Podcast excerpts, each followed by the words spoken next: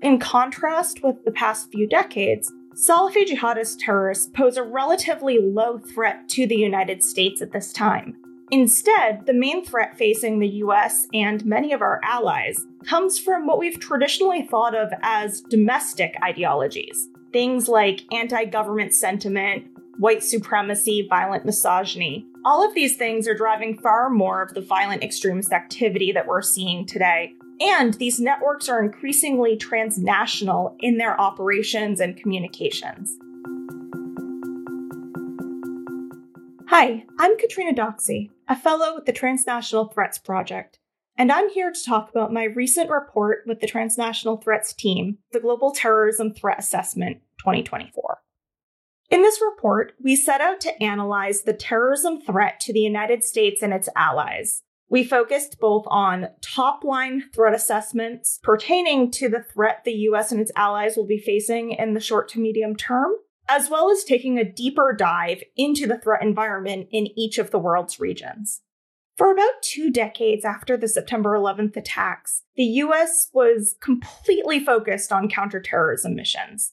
Now we're dealing with a much wider range of threats when we think about security and defense, whether that's looking at adversaries like China and Russia, including the ongoing war in Ukraine, looking at issues like climate change, forced migration, diseases like the COVID 19 pandemic. All of these things are competing for our time, attention, and resources. We wanted to be able to assess the overall landscape around the world for terrorist threats and recognizing that terrorism will always persist as a problem, understand how pressing the threat currently is and how that should inform our attempts to balance policy across all of the different security concerns facing the US today.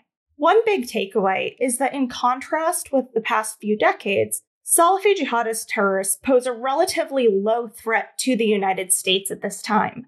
Instead, the main threat facing the US and many of our allies comes from what we've traditionally thought of as domestic ideologies. Things like anti government sentiment, white supremacy, violent misogyny. All of these things are driving far more of the violent extremist activity that we're seeing today. And these networks are increasingly transnational in their operations and communications.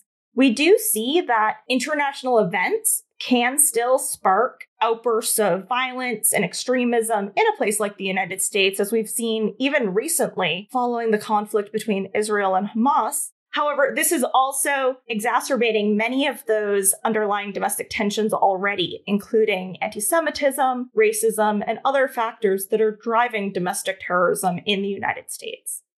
We hope the report will help to inform the larger policy space by providing a general overview of the threats facing the United States from terrorist actors, as well as giving context to some particular regional concerns that policymakers may have. Overall, we want to contextualize the terrorism threat against a backdrop of other security and defense concerns that policymakers are facing, because we know that terrorism is going to persist as a threat. And we want to make sure that we best understand where that threat is coming from and how we can best allocate resources and prioritize these challenges as we seek to keep the American people and our allies safe.